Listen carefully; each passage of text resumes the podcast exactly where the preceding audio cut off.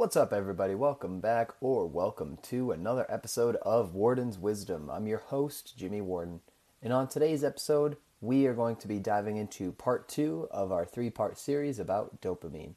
Specifically, in part two, we'll be discussing how dopamine has an effect on our different relationships that we have in our life, specifically our romantic or intimate relationships, our friendships, as well as our work related relationships. Dopamine has an effect on all three of those different types of relationships in our lives, and I felt like it would be important for us to have a little discussion uh, in regards to what those effects look like. So, if you've been curious about why your relationships might be going the way that they are, this is a great place to start because there could be a big potential that dopamine is one reason that there are certain outcomes within those relationships. And I'm going to be diving into that momentarily. Uh, but first, a quick word from our sponsors. Have you ever wondered why your relationship went from having a burning, passionate desire between you and your partner to all of a sudden having that desire extinguished over a relatively short period of time? Have you ever wondered why some people have a tendency to have a lot of sexual partners? How about that friend that you have that always needs to be right no matter what? Or perhaps you have a boss that seems to be a micromanager. Or maybe even a boss that is the complete opposite and lets all of the employees solve the problems in the organization that they're facing. Whatever the situation may be, there is a factor that is involved in a lot of those scenarios, and that factor is indeed dopamine. As stated in the previous podcast, dopamine is a neurotransmitter in the brain that is responsible for our feelings of want and desire. So when we desire more food, or we desire a new car, or perhaps even a new life altogether, dopamine is the catalyst for us wanting these things. It is often referred to as the molecule of more because of how heavily involved it is in making us want more of something, no matter what that something is. Not only does dopamine play a heavy role in making us want more, but it also plays a heavy role in how some of our relationships play out in the world. And specifically, this is in regards to romantic relationships, friendships, and work related relationships. So let's start first with romantic relationships and how dopamine affects romantic relationships. So there's a phrase out there, um, and some people claim to have lived it out, uh, some people might claim to have a belief in it, but the, the phrase is Do you believe in love at first sight? Now, there could be some truth to this concept where someone sees a person whom they're attracted to and they imagine that the wedding bells are chiming and they see the family that they're going to create with this person, but that isn't always the reality. Um, when you have a first encounter with someone. In most situations, the first reason why people are attracted to someone is because of the innate, primitive desire to procreate and keep the species going. This is dopamine firing through our system. When we're sexually attracted to someone, dopamine plays a big role in this attraction because because excuse me, because it's our midbrain that is signaling to us that there is someone in front of us that we should reproduce with to keep the species going. I know it might seem weird to think this and, and for me to kind of state that idea, but keep in mind that our midbrain is not responsible for rationality, it's responsible for survival. Hence, why that desire that we feel to want to be intimate with someone is very hard to um, very hard to suppress because it it is something that we want to be doing so that we can keep the species going. And it, it's our survival mechanisms kicking in and telling us what to do rather than our rational brain telling us what to do. And so, with that being said, upon the initial attraction, we often some excuse me, we often try to devise some type of plan to try to break the ice with this person to make things a little bit less awkward. And so we begin to devise a plan uh, to, to break the ice. And this is desired dopamine in action because there is a short term goal that wants to be reached, which is talking to that attractive person. And it is the desire that we have to break the ice that is fueling it. And not only that, but there's also a newness or a novelty to meeting this new person to which we want to pursue. And, and desire dopamine is really all about that novel and that new experience that we as as humans want to continue to have. And dopamine influences us to seek these new experiences, especially if it is a possible new romantic partner, so that we can, like I said previously, keep the species going. And we get enthralled at the sight of someone new because of the potential of what could be.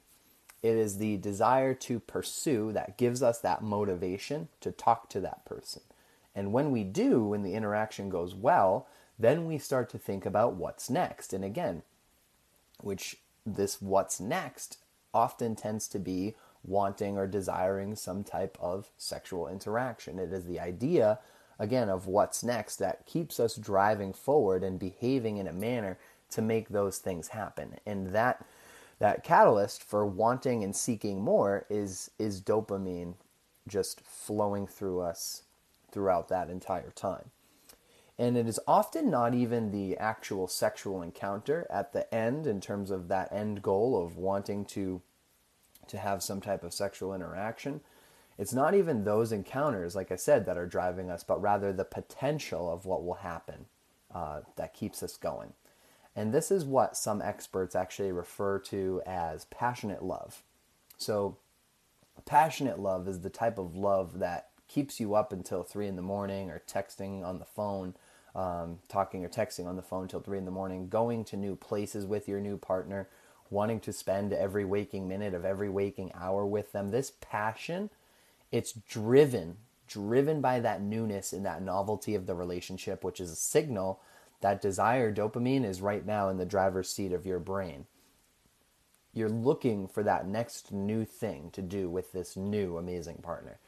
This can also can be thought of as what people might call the honeymoon phase of a relationship where infatuation just completely takes over the rational mind. There is no real rational thinking happening just because of the high levels of infatuation and in some cases it almost like feels like an intoxication um, and this is a big reason why relationships generally last 18 months or less, because this is considered the passionate love stage from zero months to 18 months. And this is also a big reason why some people are promiscuous, even despite being in what some people would say is a committed relationship. You know, because the, the promiscuity is fueled by that desire for something or someone new and, and a new experience. And you know, unfortunately, uh, in my life, I've actually fell victim to one of these experiences in, in a previous relationship that I had. Um, I fell victim to the, the spell, I like to call it, uh, of, of passionate love and desire dopamine. So I'll try to try to make a quick, uh, long story short here, but you know, so I was in college and I was dating a girl while I was there, and I was head over heels infatuated with her. And some of my best friends, uh, some of my basketball teammates, lacrosse teammates, some people that I consider to be really close uh, compadres, as as I like to call them. You know, they definitely had given me some forewarnings about spending time with her. Uh, you know, because she had a reputation for being a bit promiscuous, but I waved them off and and I ignored those red red flags because of my personal innate primitive desire to be with her, my midbrain was taking over my rational brain. My reptilian brain, um, you know, was taking over my thinking brain. And lo and behold, you know, I eventually found out that she indeed took part in some of those behaviors that people had given me the warnings about. To which, you know, I was I was dumbfounded, I was heartbroken, shocked, all the above. And, But this was all because I was blinded by a desire, dopamine, and passionate love. You know, were there times where I started trying to step away from the situation and try to think about it more rationally. Absolutely, but it was really hard for me to suppress my desire in order to think rationally, which is why desire dopamine can be can be so at times actually destructive because again going back to something that I stated in the previous podcast, willpower often gets overpowered by desire. Because there's that desire that needs to get met instant almost instantaneously at times or oftentimes instantaneously. Whereas willpower it eventually fades over time. So that's why again a lot of people succumb to um, succumb to those desires even when they're trying to exude their willpower in making new changes in their life. And something to connect with um, some other folks too. If uh, we think of the we think of the musician Mick Jagger, he had that song, "I can't get no satisfaction." I know I didn't do it very well. I didn't do that song justice, that lyric in particular. So I apologize for those um, that had to hear that. But anyways. The more important point, what I'm trying to say is, you know, this is also why Mick Jagger could never have any satisfaction. This infamous song was actually inspired by his own promiscuity and his consistent pursuit for the next sexual partner. He could never actually get too intimate or too close to anyone uh, that he was romantic with because he was so heavily influenced by desire dopamine and the feeling that he would get from pursuing a new partner, that chase, right? That that I talked about um, in the in the previous podcast too, where it's the chase that's that fuels us. And you know the experiences themselves right when when he actually will say completed his his mission or his goal uh, to to engage in some type of sexual interaction he like these experiences probably weren't even that great for him in comparison to the actual pursuit hence why he was always looking for what was next once one experience ended. He was always looking for ne- something something more. What was coming after this? You know, this one wasn't good enough, so I, I need more. And this is a big reason why it's hard for people to sustain, really actually sustain a committed relationship. And it is also a big reason for people having sex addiction. You know, the sex in and of itself isn't even that satisfying for those folks, um, considering that they're always looking for that next partner. They're not actually in that moment. They're they're really again just looking ahead to to what's next.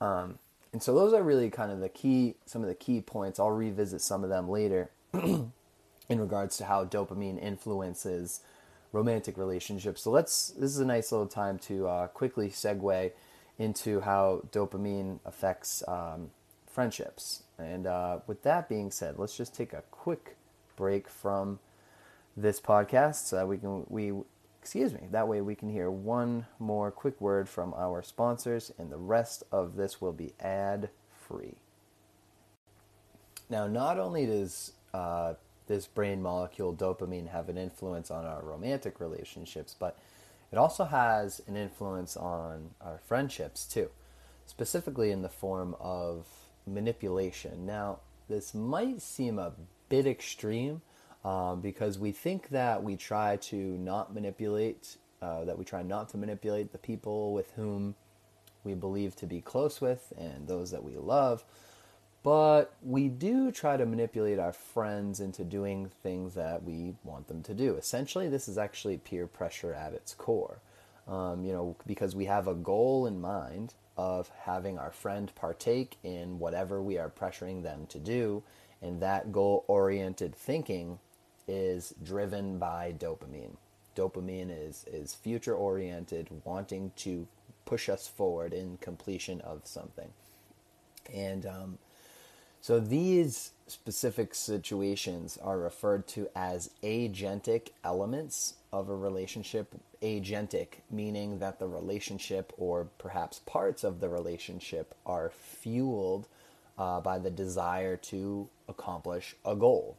Um, so, great relationships, however, they they have more than uh, agentic elements. You know, the the true essence of friendships that we think of, uh, those are the affiliative elements. So, an affiliative relationship is again what we think of as the typical friendship, meaning that it was formed because we genuinely enjoy that person's company. It was it was formed on the premise that we want this person in our lives, in our close uh, contact.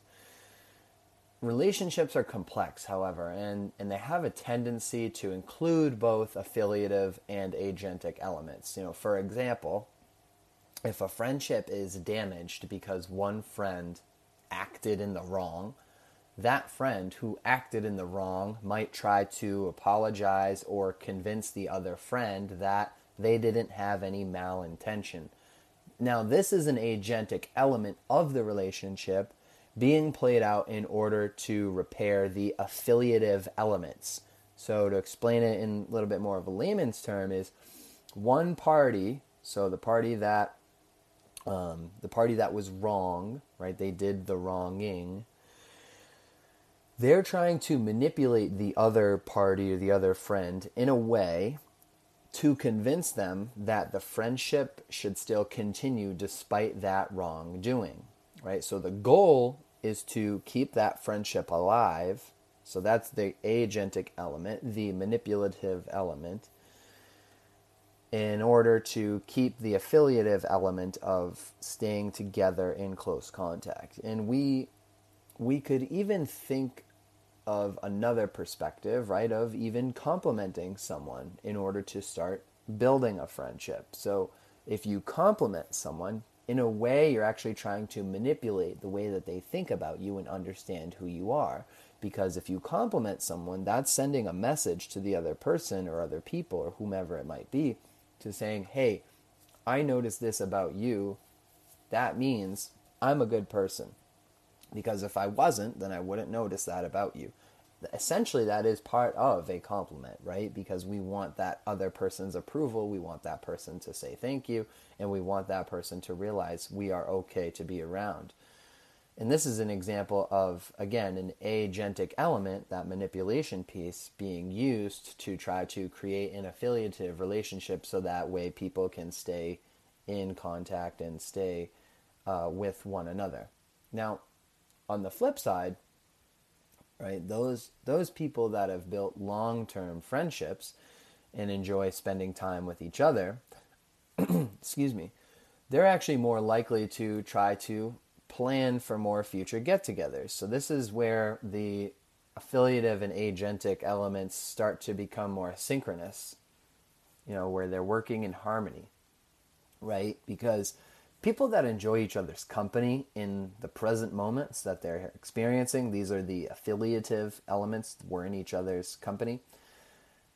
Those people are then planning future gatherings to accomplish the goal of having that future gathering, which again is an agentic element where part of the relationship is to try to complete a goal.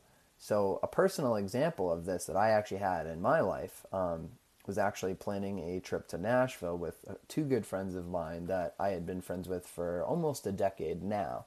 Um, and at that time, you know, maybe seven or eight years. And so we planned the trip about two or three weeks out in advance of when it would actually happen. So keep in mind, right, if we if we did, if we didn't genuinely enjoy each other's company, if we didn't have those affiliative elements, liking the fact that we want to be around each other, like just liking each other, and wanting to be around each other if we didn't have those affiliative elements, there was no way that we would have decided to plan a future trip together or execute that plan to accomplish our agentic goal of visiting Nashville. So, you know, the, the there's the there's the and again the way that this all relates to dopamine is thinking of how dopamine tends to be goal oriented towards a future outcome you know the the agentic piece specifically you know planning whatever it is that you want to plan the execution of that right and moving towards that execution with each step of the way we each step of the plan those are some agentic elements and, and, and that's how dopamine fuels the agentic piece of those relationships. As well as you know and that's that's more of the the control dopamine right? Because if we go back to we go back to what was talked about in the previous podcast, there's there's desire dopamine and there's control dopamine, where desire dopamine wants wants it and it wants it now, whereas control dopamine is more of that more thought out, calculated long term planning.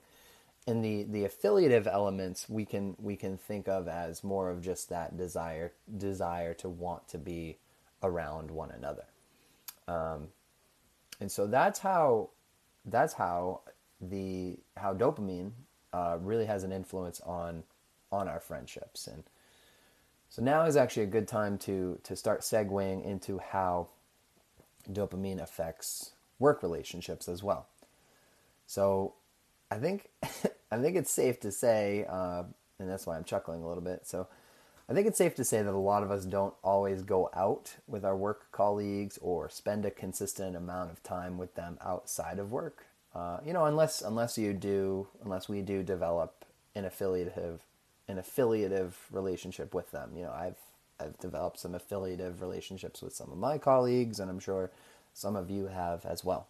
Um, you know, therefore, right? If if if most work relationships are not affiliative in their nature, then therefore they are agentic in their nature. With that said, right, there are some ways that people try to use some agentic strategies in order to accomplish work related tasks or goals.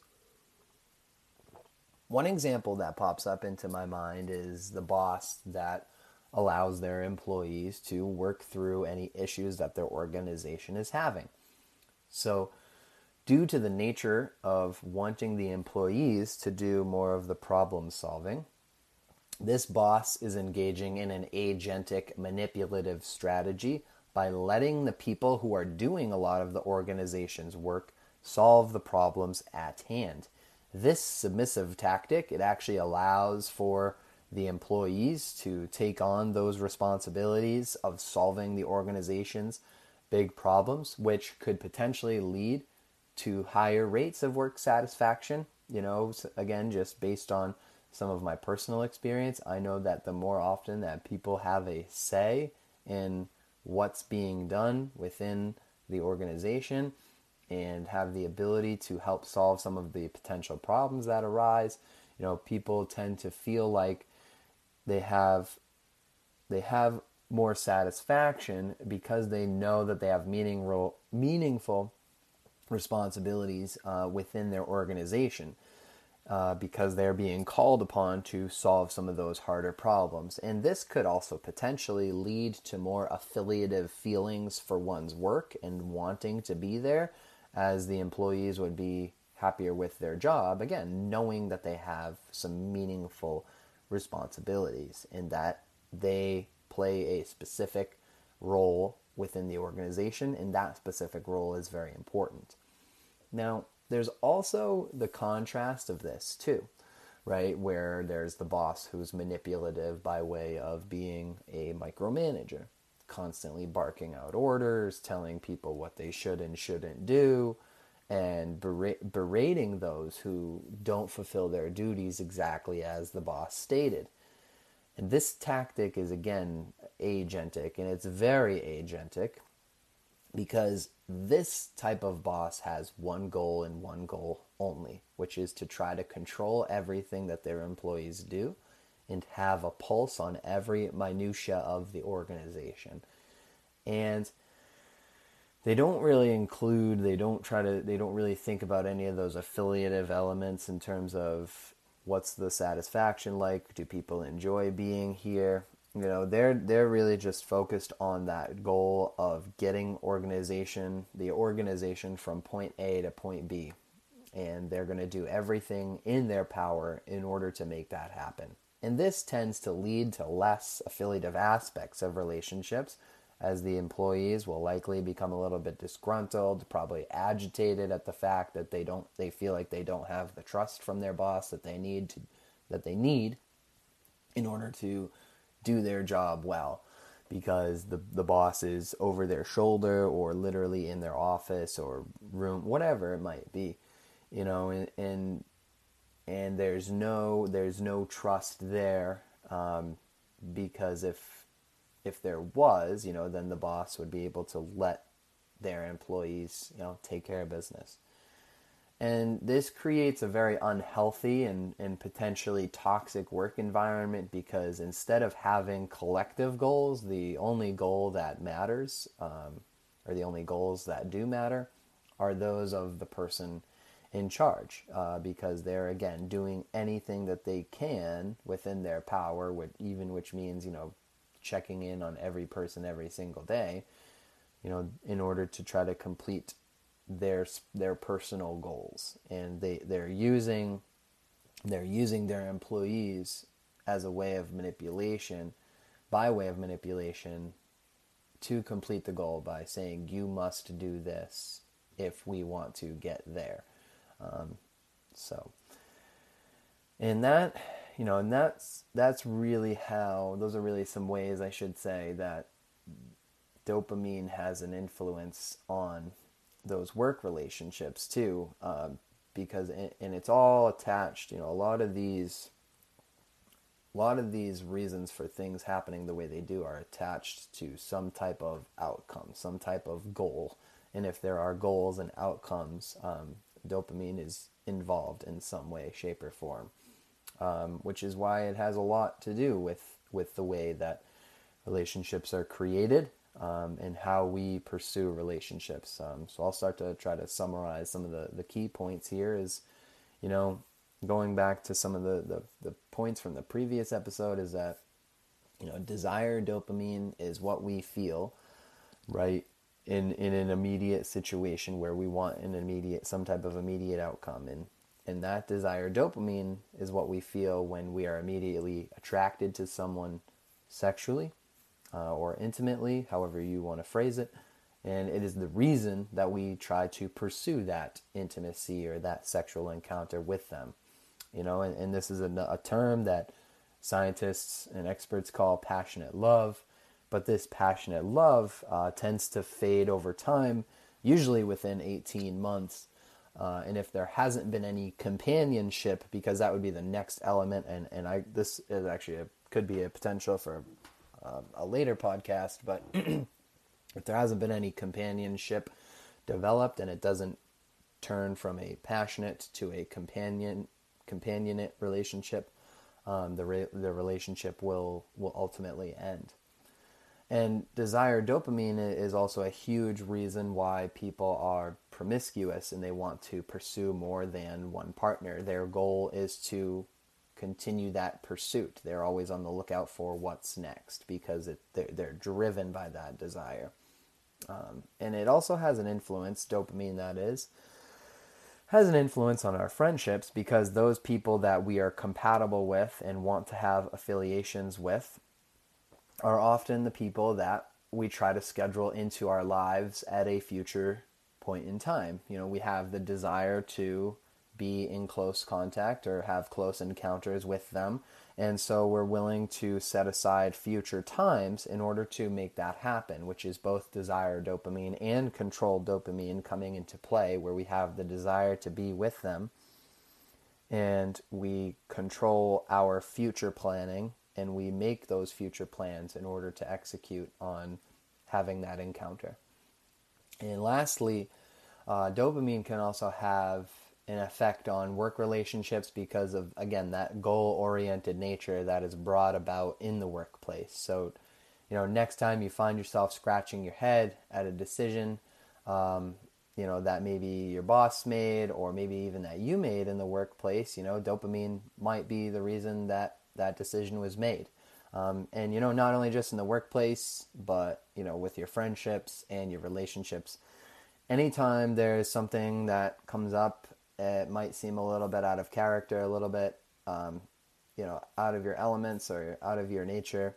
You know, try to take a step back and reflect, uh, because dopamine just might be the reason that you made that decision. Well, thanks for listening to part two of our three part series about dopamine. I hope that you're able to have some takeaways in regards to how dopamine affects our various relationships in our lives. And just again, trying to think about the different ways that this crazy brain neurotransmitter, this crazy brain molecule, um, almost has a hold on us at times. So, Thank you for listening, folks. I really do appreciate you taking the time out of your day to give this a listen. I really hope that you are learning with each podcast that you listen to. Uh, if that is indeed the case, please feel free to make any comments or any insights on what you have taken away. Uh, if you have any questions about anything, please feel free to drop those in the comments. That way, I could also maybe perhaps do some type of Q&A podcast in the near future, whatever works best for um, all of you listeners and all of you viewers out there.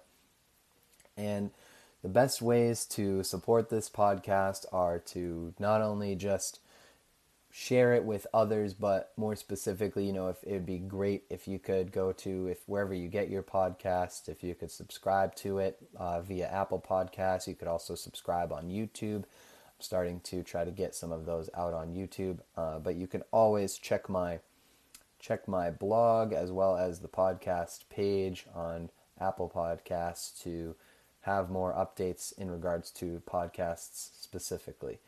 Um, you can also check us out. We are on social media. We are on Facebook, Twitter, and Instagram. Um, we are all using the at Warden's Wisdom as far as our title.